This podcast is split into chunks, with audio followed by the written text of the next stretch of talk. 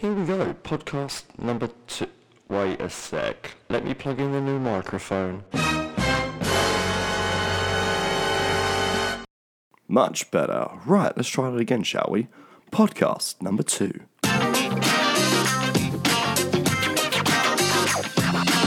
Welcome to Talking with Ty. Here we go, another week of lockdown and another week stuck indoors. So I thought I'd record another podcast for you, just to let you know what's really going on inside my brain.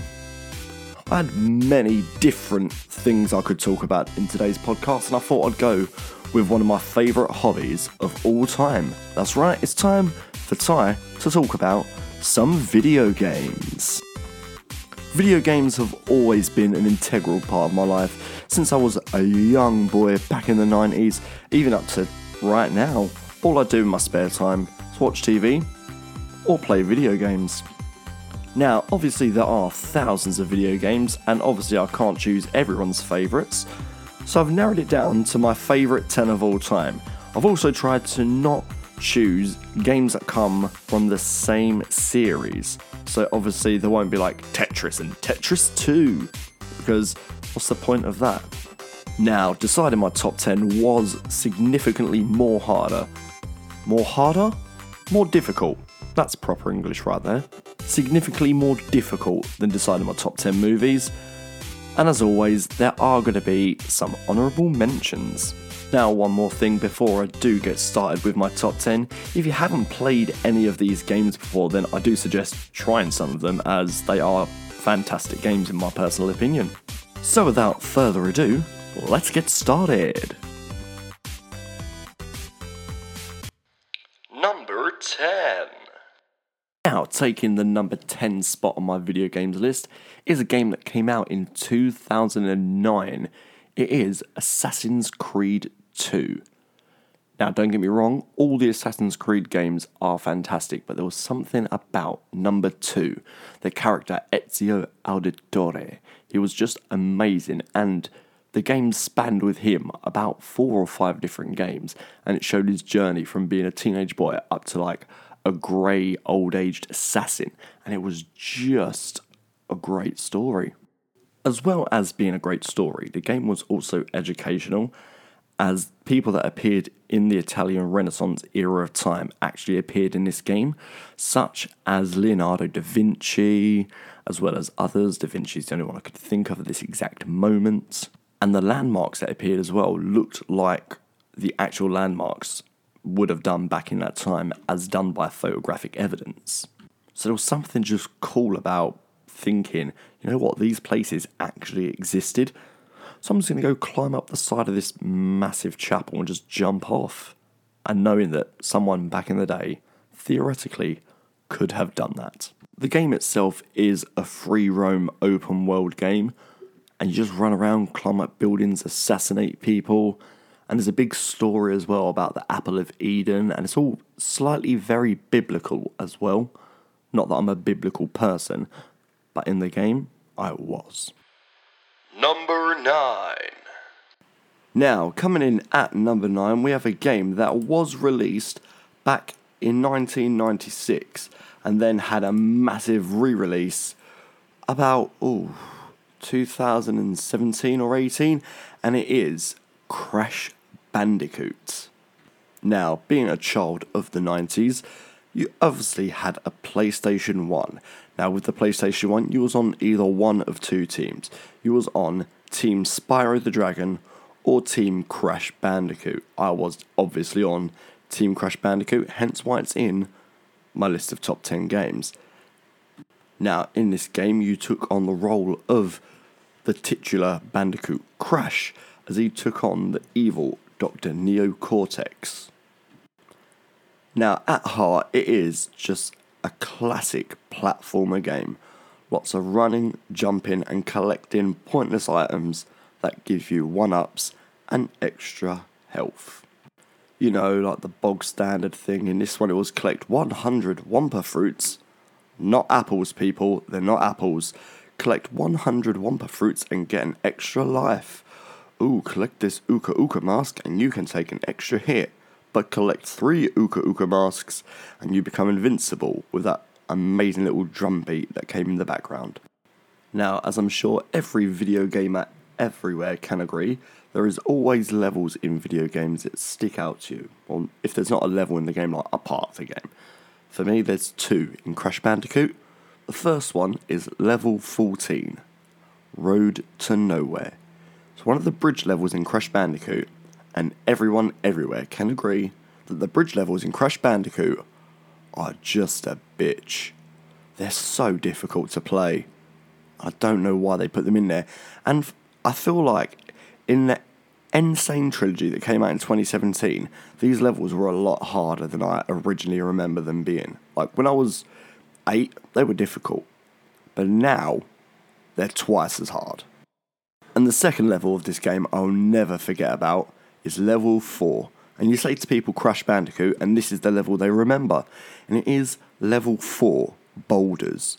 It's the first level where it's like Crash is looking at you and he's running towards you, so you can't see what you're running at, and there's a giant boulder, all Indiana Jones style, just chasing you.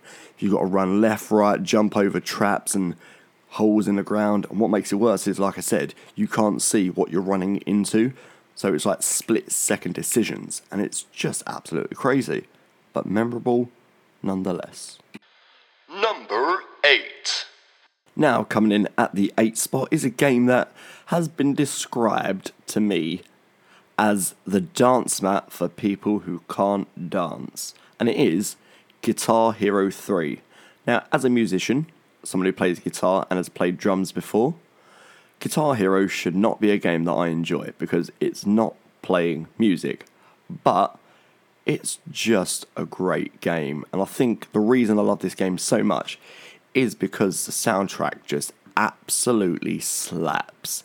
You start off, there's some Tenacious D in there, there's some Slipknot, a bit of AFI, and ends with the credits. You can play a level of the game in the credits, and it is Through the Fire and the Flames by Dragon Force, which is notoriously hard for being pretty much impossible to beat on any difficulty over easy. Now, I remember buying Guitar Hero 3 for the first time and getting that black and white controller shaped as a guitar, plugging it in wirelessly, one of the first wireless controllers I ever had actually as well, turning it on and just being thrown into the world of being a rock star. And you just play, all you did was each level, you just press five coloured buttons and strum at the same time. It's very monotonous and repetitive, but for some reason, I learned so many songs playing that. Like I can now know all the words to Tenacious D's Metal, Through the Fire and the Flames. There's so many songs in there that I just now know because of that game. Now, I would like to say more about this game because it's obviously on my top 10s of all times, but I can't. It's just a really good game that musicians can really get into. Number 7. Now, we're getting into the part of the list where I was really starting to struggle where to place this game. But here we go. Number seven on my top spot is probably the game that I've spent the most time in my life on, have spent the most money on, and probably will continue to spend time and money on into the future. And it is Skyrim. Now, I've listed down how many times I've bought Skyrim, and get ready for this. I bought it on the Xbox 360, the normal edition. I bought the Xbox 360 Legendary Edition. Bought it on PS3, the normal edition. Bought it on PS3, the Legendary Edition. Bought the PS4 Legendary Edition. Bought it on PC, the normal edition. Bought the PC Legendary Edition. Bought the PC Ultimate Edition. And then most recently, bought it on the Switch. That's nine times I've bought this game. And considering when you buy a game, it's about 40 quid. So let me see, that's what's that? 360 pounds on a game. And that's if you're putting it at 40 pound a game. I know when it first came out on the Legend Edition on the PS4, it was 60 quid. Like, that's an insane amount of money to spend on one game. But the problem is, and Bethesda know this, and that's why they keep doing it, if they bring it out on a new console, I will buy it.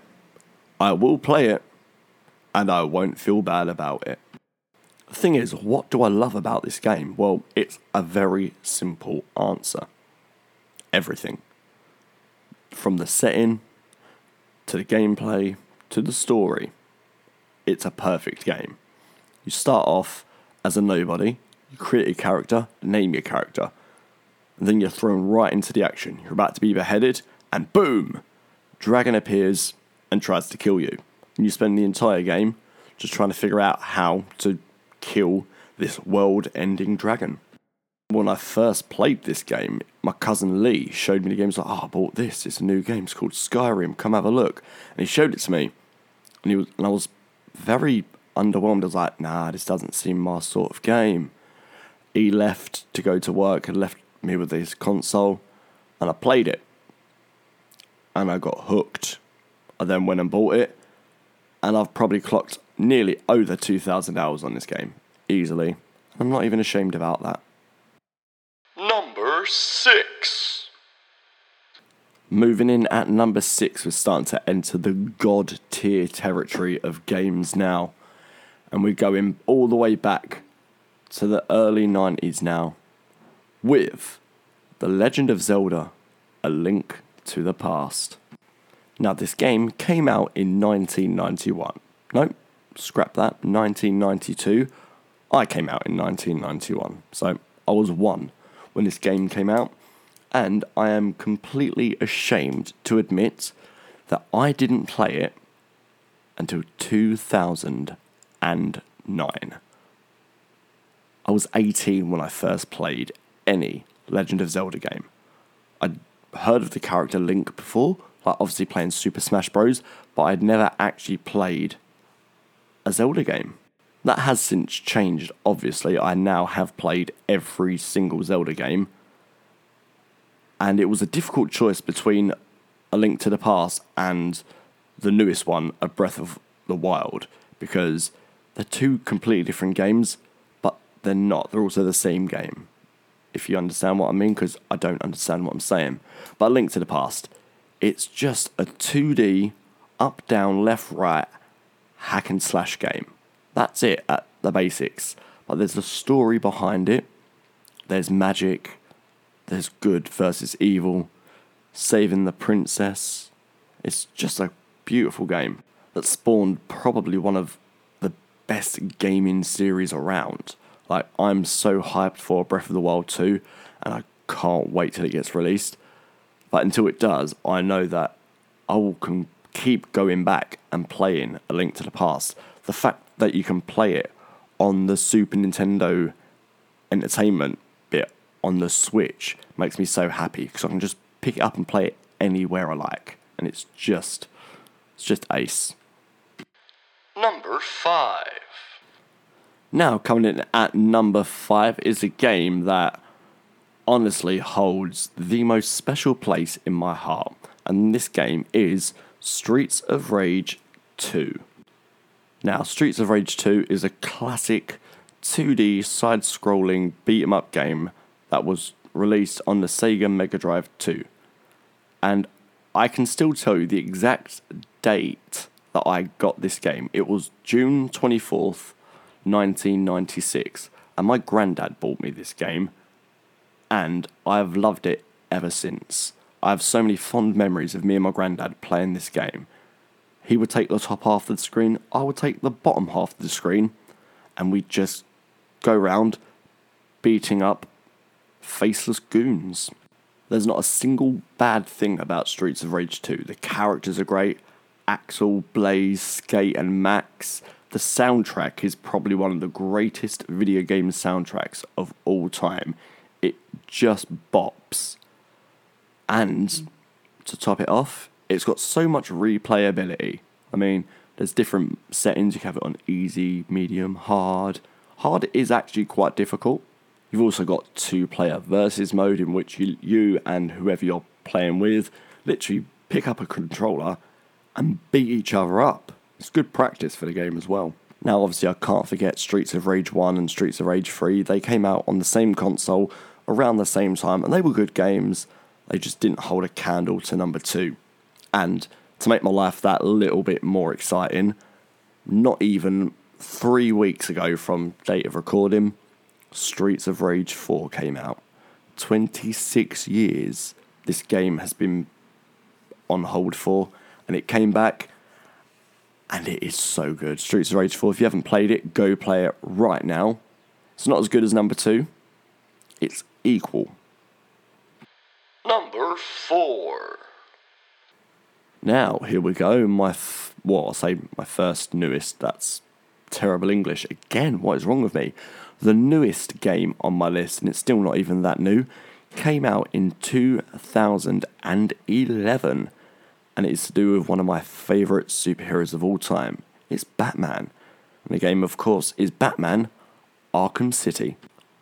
As a follow up slash sequel to the popular game Batman Arkham Asylum, Arkham City took everything that was great about the first game and turned it up to 11. They went from being in one enclosed island to having an entire city at your fingertips. The combat system, the story, the character, the voice acting. I could go on for ages about why this game is an absolute beast. So much replayability and so much fun. Now, the story of this game is the entire city of Gotham, or not the entire city, half the city, has been turned into a giant prison, and Bruce Wayne, spoiler alert, is Batman, has been locked inside and he's got to find out what the hell's going on.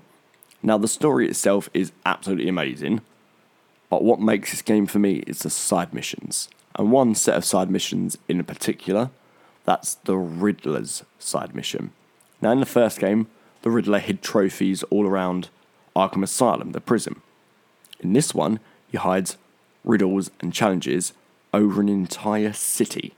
So you've just got to run around and find trophies and solve puzzles. And it is just painstakingly, brutally long. It's so annoying.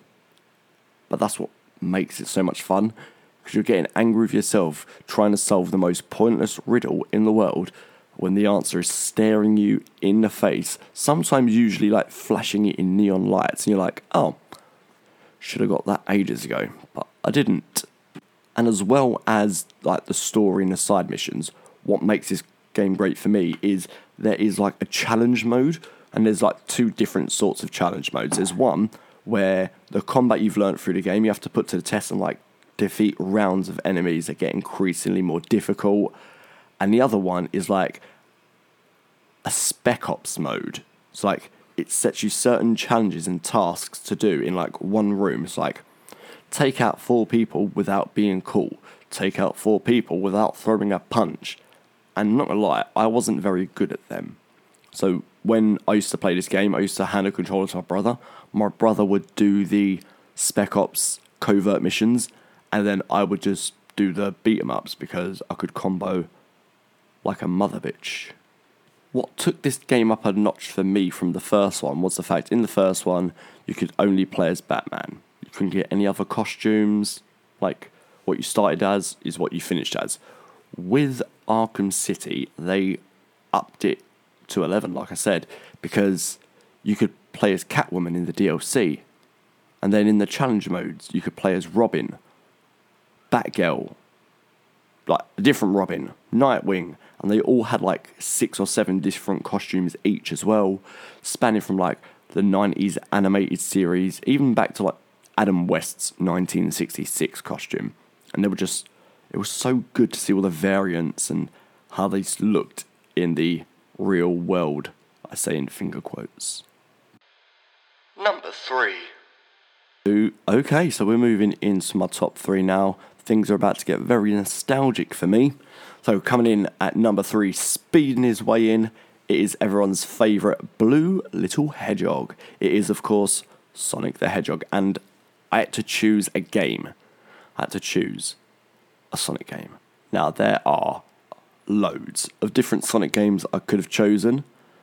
Some are amazing, some are terrible, but the game I've chosen is, of course, Sonic the Hedgehog 2. Now, some people might say Sonic the Hedgehog 1 is better than number 2. Me personally, there's one reason and one reason only that number 2 is better than number 1, and that is the introduction of two things. One, the spin dash. It's become an iconic move for Sonic. You hold down, press go, he spins with that awesome noise and shoots off at 100 mile an hour. And the other reason is the introduction of tails. Miles Prower, the fox with two tails. Not a lie, I hated Tails when I first played Sonic. He was just that annoying side character that you couldn't control unless you were in player two, and even then you couldn't really do anything with him, he was just there. And he just you'd run off, you'd nearly die, and he'd just come flying in from the top of the screen like, What's up? And then he he'd get caught by the bad guys and blow up and like lose items you were trying to get. He was just a pain in the backside. But as time went along, they like did make Tails less annoying. They made him an actual playable character. So I forgive him eventually. Sonic was one of the first video games I ever remember playing. It was probably like the second game or third.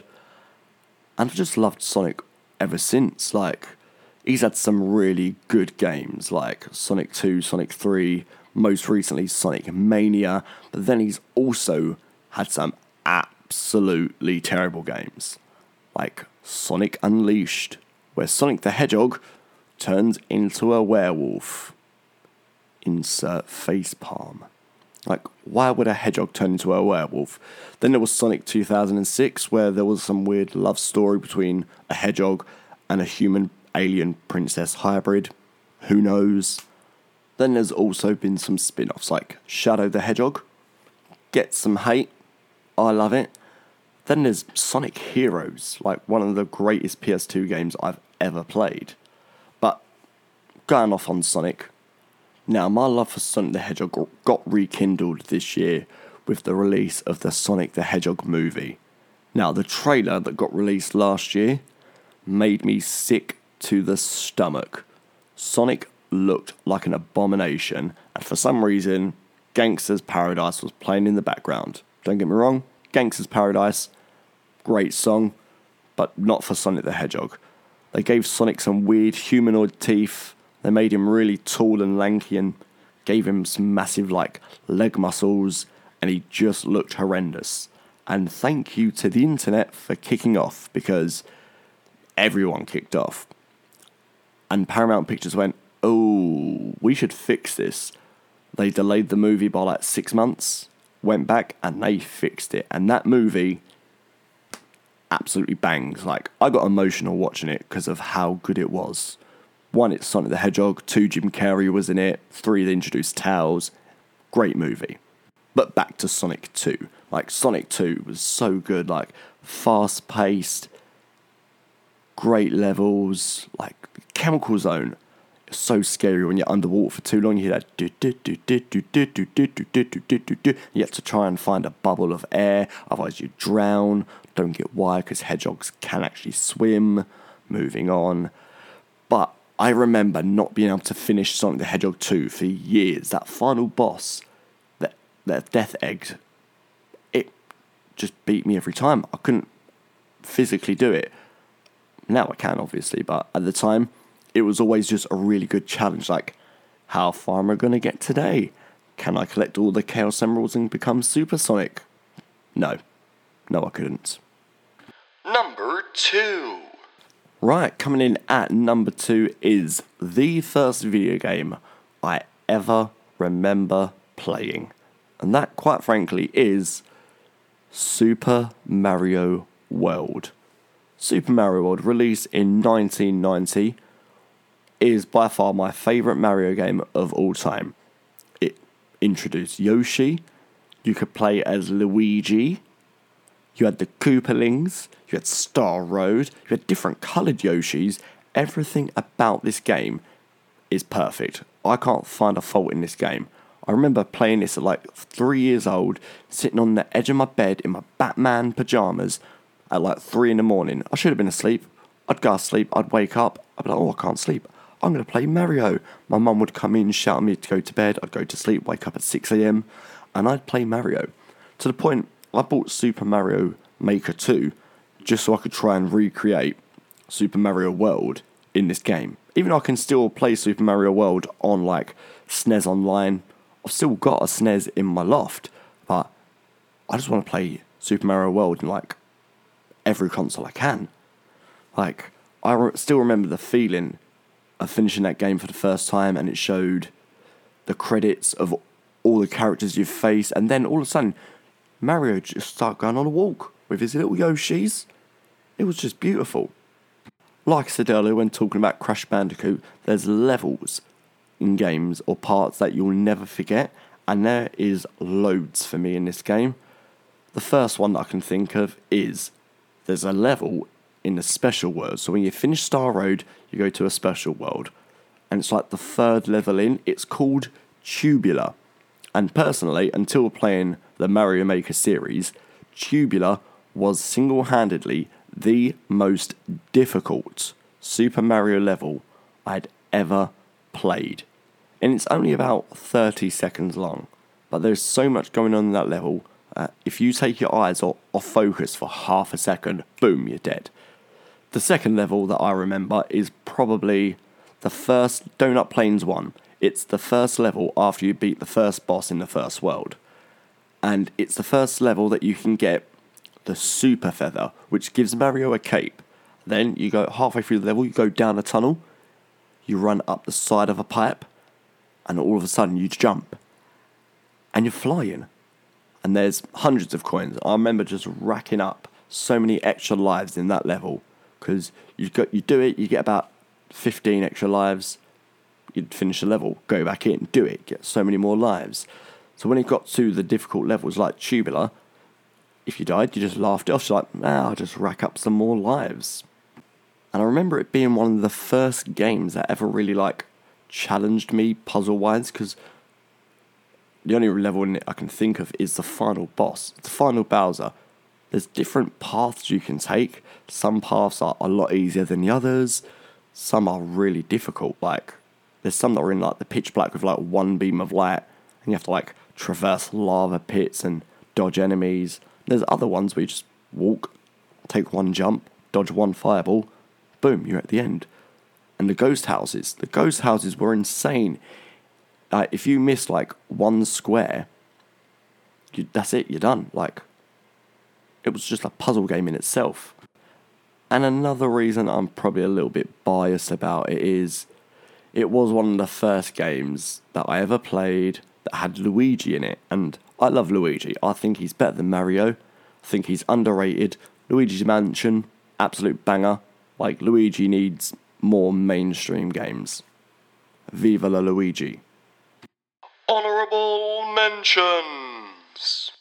Now, time for my honourable mentions. The games that didn't quite make the list, but you know what? I still love. Now, there's one game that I didn't realise about until like 2015. That's Portal. Like, or the series in general. Two absolute banging games. Still praying number three comes out. A game that everyone's dying to get a remaster of Simpsons Hit and Run. It was the GTA for kids. Like, perfection. A game that is getting remastered that I found out like two days ago. Tony Hawk's 1 and 2. Like, bring me that pro skater. And I know some people are going to get a little bit butthurt about this because saying, oh, you're not a gamer if you play this, but I don't care. I'm saying it and I'm proud. I love Fortnite. It's a good game. People who think it's not, don't care. I like it. And what?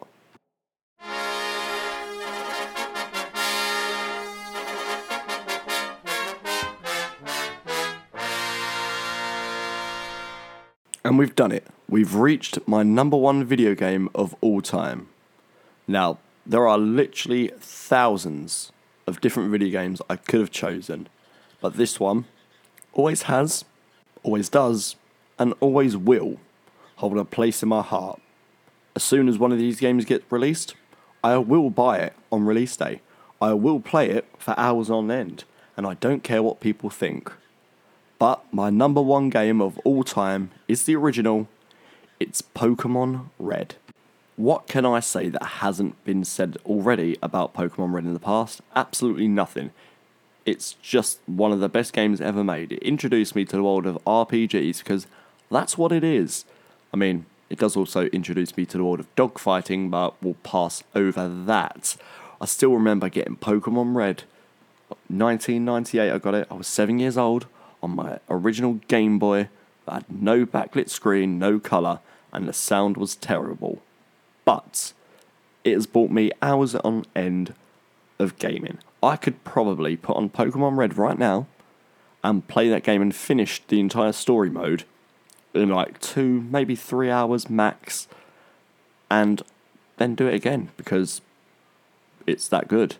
Now, I remember Pokemon, there were so many secrets and mysteries re- resolving it that, frankly, before the internet, you couldn't tell was true or not. Like, everyone knows these myths and stories. Like, was there a Mew hidden under the truck at the S.S. Anne? Like, no, there wasn't. Like, what was, could you find the GS ball? No, you couldn't.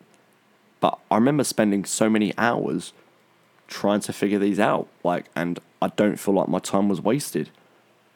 This game introduced me to the world of Pokemon. Like, I still love Pokemon, and some of my favorites actually still come from Gen 1. Like, let's be honest, my, two of my favorite Pokemons of all time. One is Charizard. Everyone loves Charizard. He is that go to Pokemon. And my second one is Gengar. There's something about ghost Pokemon. If if Pokemon were real and I was a Pokemon trainer, I would be a ghost type trainer just so I can have Gengar on my team.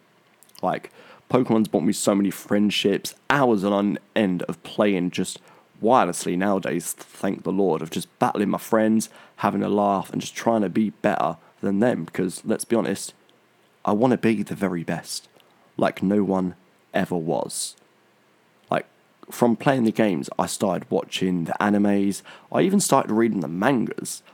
I collected the cards, bought merchandise. Pokemon is probably one of the most profitable companies in the world, and I am proud to say that I will always put money into that. Obviously, though, with being super like famous and worldwide, there's always going to be problems. Like PETA, let's not get into them, but they've peti- petitioned for years to get the game cancelled because they endorse animal fights and capturing and enslaving animals. So, video game people, get over it. And then obviously there's the rumours of like the Lavender Town mystery. I'm not going to go into that, but Google it, just Lavender Town music. Look at what it did. It's creepy. And then obviously the game could get glitched out to higher heavens with the MissingNo cheat, and then weird things would happen in the game. And obviously, like the newer games pay homage to that, and that's what I love about it. Like it's an ever growing series, and everyone always says, oh, they don't change the formula. Like, the three stars are always the same types. You always have to do the same things, but if it's not broke, don't fix it. So, there we have it my top 10 video games of all time. Hope some of your favourite games made it onto the list, and if they didn't, well, I'm sorry about that. And if I haven't played some of your favourite games, then maybe someday I will. I might love them as much as you do. But that's all from me for this episode. I'll be back very shortly talking about another top 10, another topic, who knows.